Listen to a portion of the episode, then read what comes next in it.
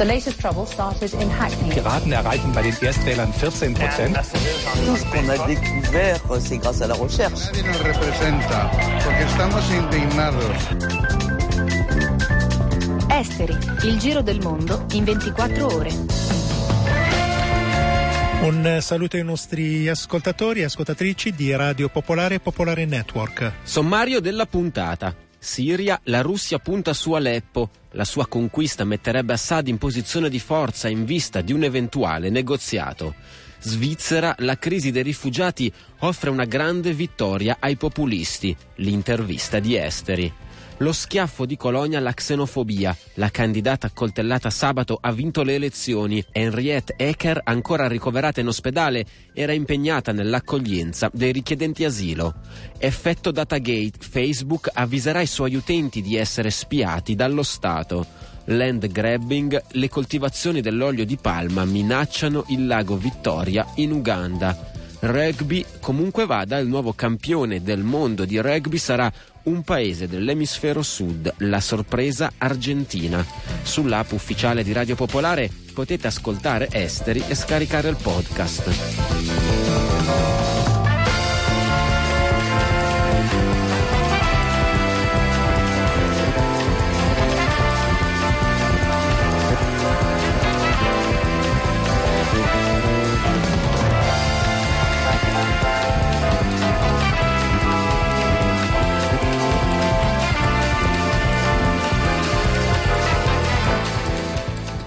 Cominciamo con le notizie, è sempre più complesso il tragitto dei migranti sulla rotta balcanica, migliaia di persone sono costrette da giorni all'aperto nonostante la pioggia e il freddo.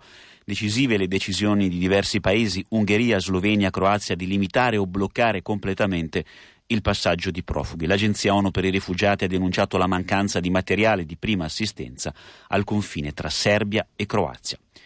In Canada si sta votando per le elezioni politiche più incerte degli ultimi anni. Il premier uscente, il conservatore Harper, spera di ottenere il suo quarto mandato, ma non è più il favorito. I sondaggi infatti danno in testa il leader liberale Pierre Trudeau.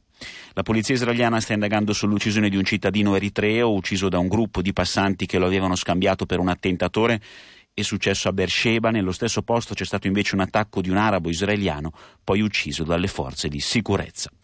Non pochi problemi per l'economia russa, il Ministero delle Finanze ha stimato per il terzo trimestre dell'anno un PIL in calo del 4,3%, tra le cause il calo del prezzo del petrolio e le sanzioni occidentali per la crisi ucraina. A settembre male anche le vendite al dettaglio, meno 10,4% e i redditi delle famiglie, meno 9,7%.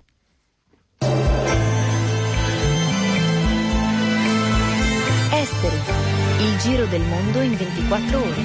Radio Popolare, Popolare Network.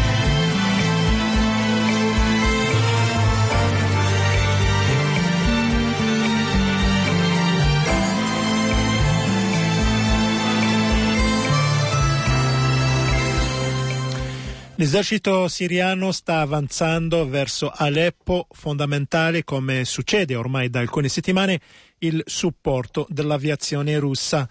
Nella crisi siriana il ruolo di Mosca è sempre più determinante. Il Cremlino avrebbe anche convinto alcuni paesi del Golfo a lavorare per mantenere l'unità della Siria. Emanuele Valenti.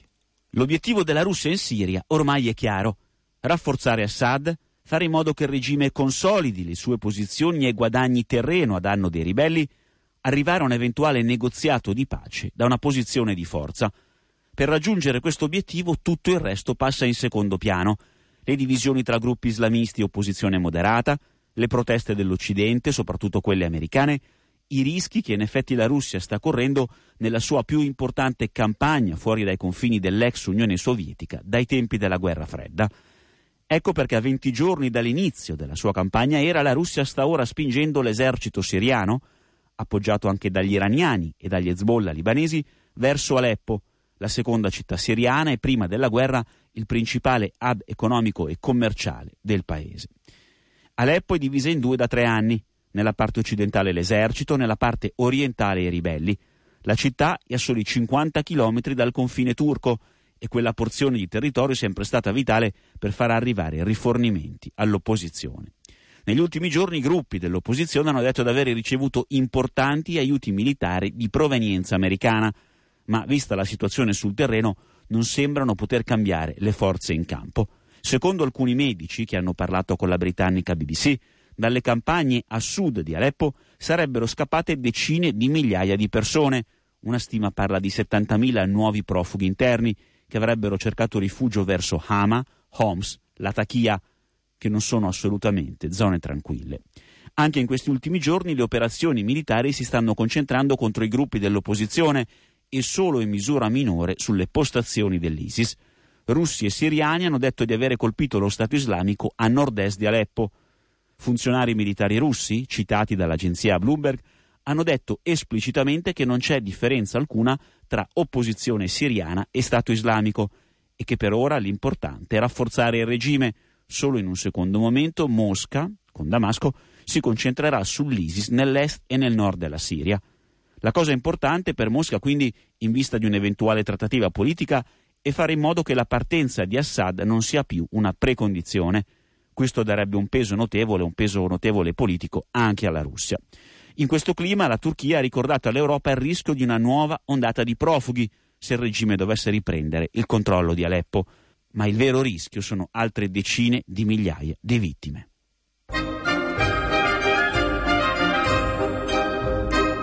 Esteri, Radio Popolare, Popolare Network, dal lunedì al venerdì dalle 18 alle 18.30.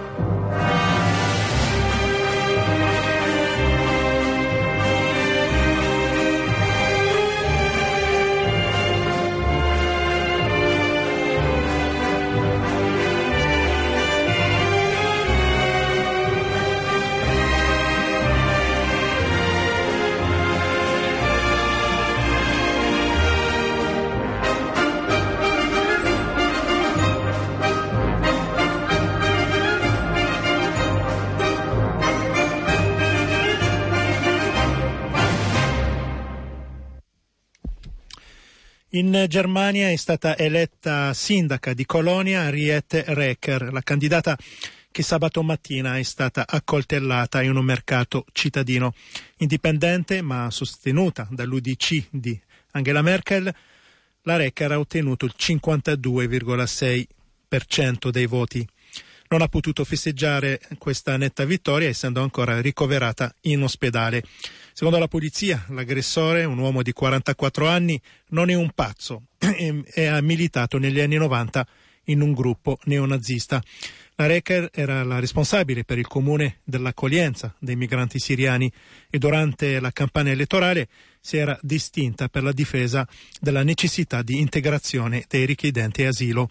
Votandola, i cittadini di Colonia hanno dato uno schiaffo ai movimenti xenofobi che usano la violenza per imporre le loro idee razziste.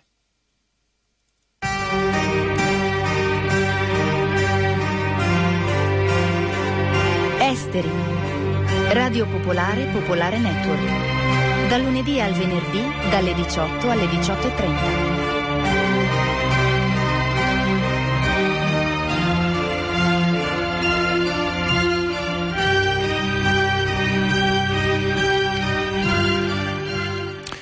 Invece in Svizzera, vittoria annunciata dalla destra populista. Eh, L'UDC di Christopher Blocher ha preso il 28%. Si tratta di un balzo di 11 seggi per un totale di 65 deputati sui 200 del Parlamento federale elvetico, il miglior risultato di sempre. La stampa svizzera è unanime nell'indicare la crisi europea dei rifugiati quale fattore principale del trionfo dei populisti. Fabrizio Triulzi è responsabile della redazione nazionale della radio svizzera italiana. Sì, secondo me è una lettura corretta, la questione dei migranti ha sicuramente influito eh, sull'esploit elettorale del, dell'UDC, infatti l'UDC ha posto al centro di tutta la sua campagna elettorale proprio la questione eh, dell'immigrazione. E questo prima ancora che eh, l'ondata di rifugiati arrivasse eh, in Europa nelle scorse settimane. E questo una volta ancora si è rivelato pagante in termini elettorali quali quello dell'immigrazione, quello di un freno all'immigrazione, la questione dell'asilo sono i tradizionali cavalli di battaglia dell'UDC e quindi diciamo che questo risultato elettorale in Svizzera si inserisce in un trend europeo perché lo abbiamo visto eh, poche settimane fa in Austria c'è stato un analogo risultato elettorale con una vittoria dell'FPÖ, eh, il partito che fu di Eiter ed è attualmente del partito di Strache, eh, che eh, perora un, un freno all'immigrazione. Chi sono i grandi perdenti di questa tornata elettorale?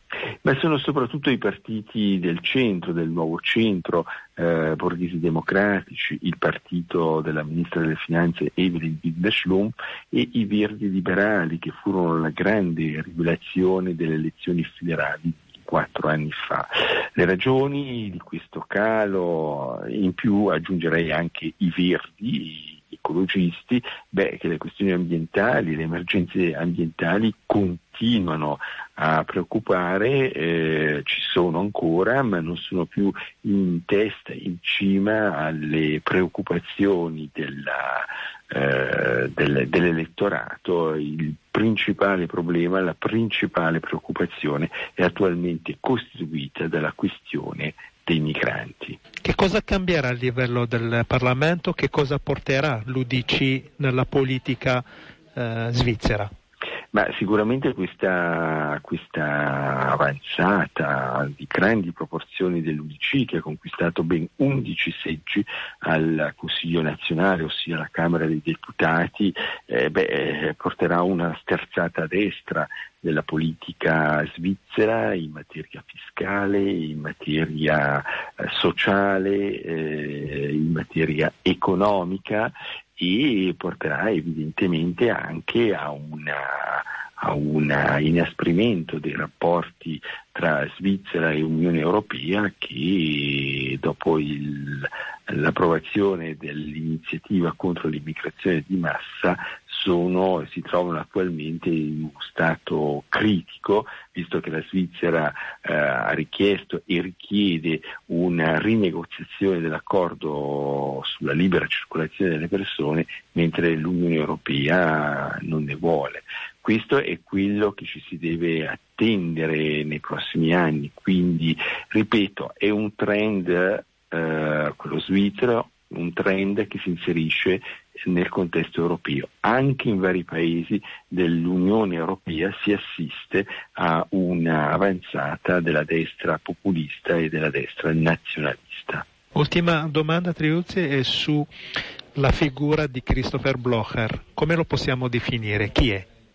Ma Christoph Blocher è stato ed è, ed è, attualmente uno dei politici più influenti della Confederazione svizzera. Eh, devo dire che Christoph Blocher con l'UDC ha sicuramente influito in modo determinante sul corso politico della Svizzera dall'inizio degli anni 90 eh, quando c'è stata la, la sua ascesa con il referendum sull'adesione allo spazio economico europeo, eh, lì c'è stato un no popolare grazie al suo impegno e poi ha calcato, ha cavalcato questo tema dell'anti-europeismo, eh, della, mm, della, questione dei rifugiati, dell'autonomia della Svizzera eh, nei confronti di Bruxelles e tutto questo si è rivelato pagante. Per me Christoph Blocher resta un politico che dei più influenti dall'inizio degli anni 90 a, ad oggi e oggi, e oggi questa dinastia, dinastia dei Blocher, che sono degli imprenditori di successo, continua anche sul piano politico, essendo stata eletta in Parlamento sua figlia Magdalena Martullo Blocher.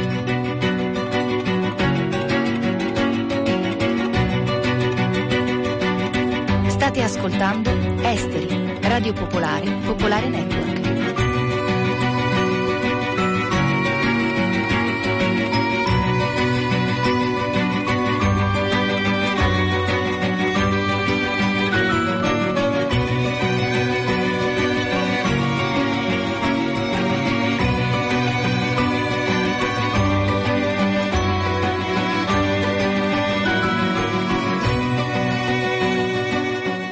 Facebook introduce una nuova notifica indirizzata a quegli account che sembrano oggetto di spionaggio molto sofisticato che di solito si attribuisce a uno Stato nazionale. L'utente riceverà questo messaggio, pensiamo che il tuo account Facebook e altri tuoi account online siano stati oggetto di un attacco da parte di uno soggetto sostenuto da un governo. Attivando approvazione degli accessi potrai evitare che altre persone facciano login nel tuo account. Antonio Dini, giornalista esperto di nuove tecnologie.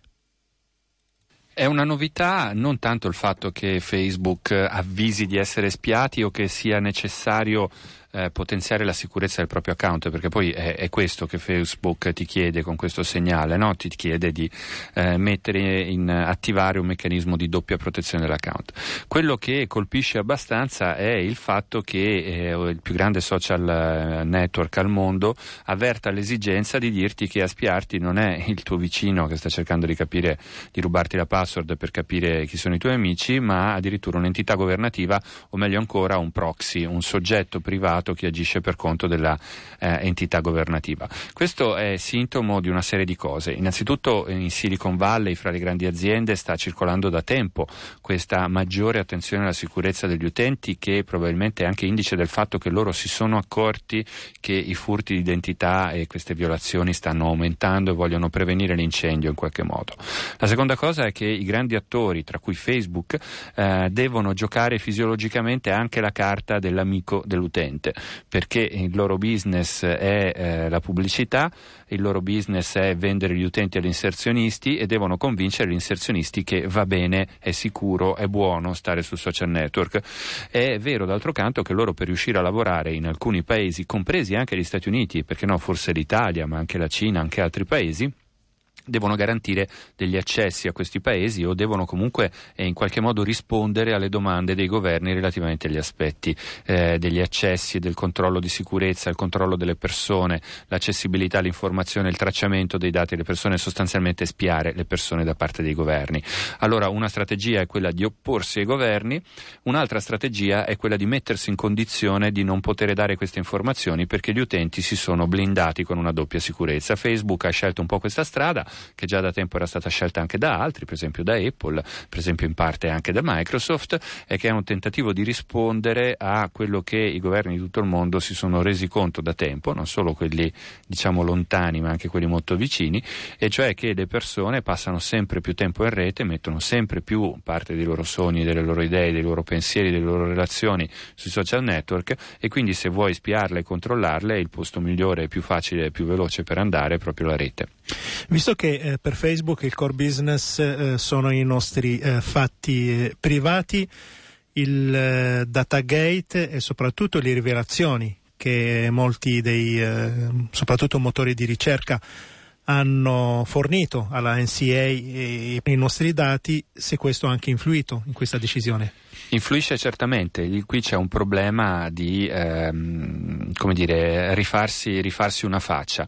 Eh, I social network e Google che ha questo ruolo un po' particolare, un po' social network, un po' motore di ricerca, quindi ancora più penetrante all'interno dei nostri bisogni e desideri. Un motore di ricerca è un social network de, de, delle domande delle persone, no? quindi dice ancora di più di noi ehm, tutti questi soggetti hanno bisogno di rifarsi una verginità agli occhi del pubblico, perché la sensazione è che la possibilità di accedere a queste informazioni sia diventata eh, straordinariamente semplice per i governi. La perdita di fiducia vuol dire la perdita di utenti, vuol dire la perdita di fatturato, ma vuol dire anche una trasformazione molto importante nella identità dei social network, un danno che si può perpetuare nel tempo.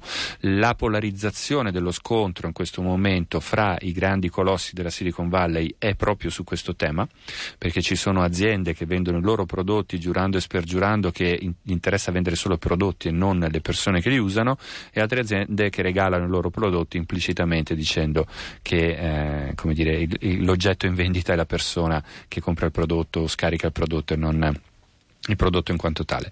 È, un, è, uno scontro ideologico molto forte, molto importante. Ricostruirsi una facciata, riuscire a porsi di nuovo nei confronti del mercato per queste aziende è vitale.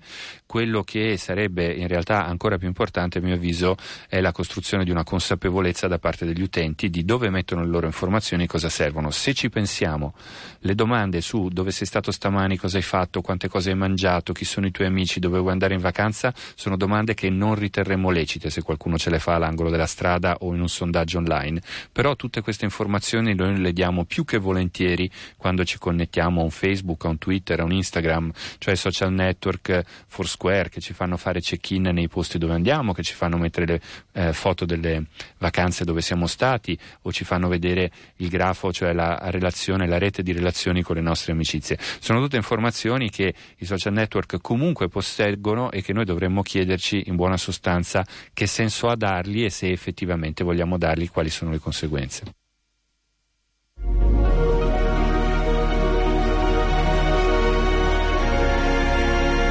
Il podcast di Esteri è sui siti di Radio Popolare e Popolare Network.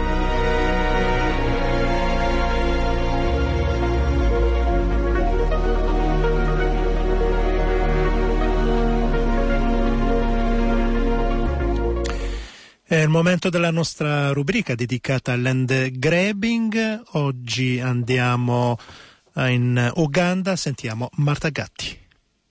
La coltivazione di olio di palma è arrivata anche nelle isole ugandesi dell'arcipelago Sese, nel più grande bacino d'acqua dolce d'Africa, il lago Vittoria. Il progetto di coltivazione di olio di palma è cominciato nel 2002 e prevede di arrivare a coprire 10.000 ettari nell'isola di Bugala e in alcune isole vicine. La piantagione sull'isola si inserisce in un progetto governativo di sviluppo della produzione di oli vegetali nel distretto Kalangala.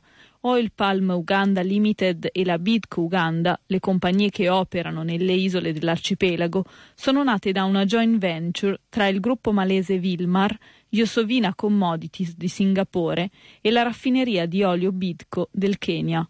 Come si legge sul sito della Bidco Uganda Limited, il progetto agroindustriale è uno dei più importanti del paese, da 150 milioni di dollari. I soldi provengono prevalentemente da privati, e dallo stesso governo che punta a metterci in totale 12 milioni di dollari. Il progetto di coltivazione di olio di palma è supportato anche dal Fondo internazionale per lo sviluppo agricolo delle Nazioni Unite, l'IFAD, e dalla Banca Mondiale. Parte delle terre occupate dal progetto appartengono allo Stato, altre sono state acquisite a partire dalla proprietà di un imprenditore locale. Il governo ha firmato un contratto con la Bitco per 99 anni a partire dal 2011 sono cominciate le proteste della popolazione locale che ha accusato la compagnia di aver distrutto i campi con i bulldozer, radendo al suolo raccolti di caffè, cassava e avocado. Nel mese di agosto di quest'anno il governo ugandese ha difeso la compagnia dall'accusa di aver strappato la terra ai contadini. Un mese dopo, a settembre, il presidente Museveni, in un discorso nel distretto di Kalangara, ha promesso il pugno di ferro contro coloro che si oppongono al benessere del paese. Il presidente ha anche sottolineato come il progetto serva a ridurre la quantità di olio di palma importato dalla Malesia. La prima denuncia di violenze e di accaparramento è arrivata nel febbraio 2015, quando alcuni contadini si sono appellati al tribunale contro la Bidco Uganda e l'imprenditore ugandese proprietario di parte delle terre chiedendo la loro restituzione e il pagamento dei danni. La Costituzione del Paese, infatti, prevede che le autorità ottengano il via libera di un tribunale prima di sfrattare i contadini. Secondo le testimonianze raccolte dalla rete internazionale Friend of Earth, molti contadini sono stati allontanati dai campi senza essere informati di cosa stesse avvenendo e con compensazioni irrisorie. Alcuni di loro dicono di essere stati minacciati o di essere stati costretti a trasformare la loro produzione tradizionale in olio di palma. Friend of Earth, nel suo rapporto, denuncia anche la distruzione di 3.000 ettari di foresta per lasciare spazio alla palma.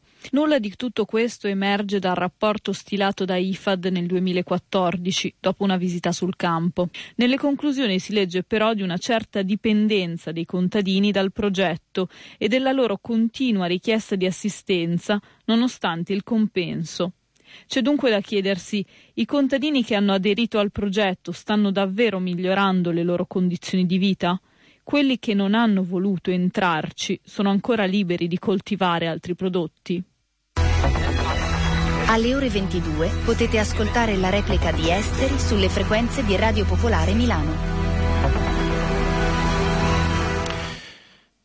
Chiudiamo con la rubrica sportiva mondiali di rugby, ormai siamo alle semifinali, semifinali che questa volta prevedono comunque vada una vittoria del, di un paese dell'emisfero eh, sud, con una grandissima sorpresa, quella dell'Argentina. E prima di sentire Dario Falcini, a tutti un caro saluto da Sciauchi. Il flop europeo, il grande dominio del sud del globo. Il mondiale di rugby è giunto alle semifinali, ma un verdetto è già definitivo e ha carattere geografico, appunto. Per la prima volta nella storia le migliori quattro squadre della Coppa provengono dall'emisfero meridionale è questo l'esito di quarti di finale tutt'altro che scontati che si sono disputati nel fine settimana tra Inghilterra e Galles. Lo shock vero è andato in scena a Twickenham, teatro della sfida tra l'Australia e la Scozia. I britannici, la meno quotata tra le squadre del regno, stavano piazzando il colpaccio sotto la pioggia. Ad un passo dall'eliminazione di una delle favorite, però, è arrivata la beffa. Una scelta arbitrale contestata al 79 minuto ha permesso un calcio all'Australia. La prodezza di Foley dai 25 metri è valsa al 35 a 34 finale. Il più thriller degli epiloghi dunque, la più dolorosa delle eliminazioni per quelli delle Highlands. Dinamiche completamente diverse sempre ieri a Cardiff, dove ha salutato la disfida all'altra europea rimasta in gara, l'Irlanda. Contro l'Argentina è stata una disfatta, 43 a 20 il finale. Ancora una volta dunque i biancoverdi sono tra le migliori otto, ma falliscono il salto alle semifinali. Colpa di tante, troppe assenze questa volta. Gli infortuni e alcuni errori tattici hanno precluso il sogno alla selezione che unisce Belfast a Dublino. Gioisce l'Argentina che fa una grande cosa. Era dal 2007 che i Pumas non finivano tra le Fab Four. Australia ed Argentina si sfideranno domenica alle 17 con i primi di nuovo favoriti dopo il grande spavento. Le anticiperà, in un weekend dove i fusi orari andranno in cortocircuito sull'asse sud-nord, la partita tra Nuova Zelanda e Sudafrica, in programma il 24 alla stessa ora.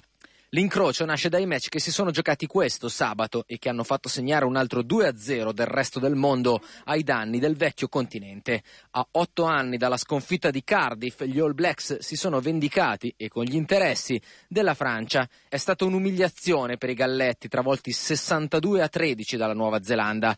La sconfitta era da mettere in preventivo, certo, ma non di queste proporzioni. E così oggi in Francia l'umore è nero quanto le maglie degli straripanti avversari, ora candidati numero uno alla vittoria finale. Sarà rivoluzione inevitabile per i francesi del rugby a partire dalla staffetta già annunciata tra San André e Guinovs in panchina.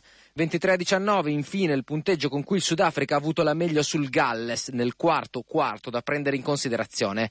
Combattuto per 80 minuti il match, l'orgoglio del Galles non è mai venuto meno durante la sfida, ma gli Springboks avevano qualcosa in più e questa volta lo hanno tirato fuori prima che fosse troppo tardi la Web Ellis Cup. A questo punto non andrà nessuna delle forze del Sei Nazioni, ma finirà ancora una volta sotto l'equatore.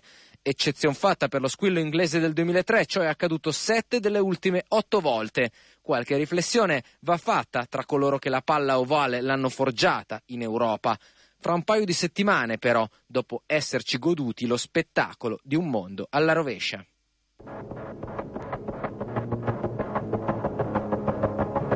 Avete ascoltato Esteri, un magazine di Radio Popolare.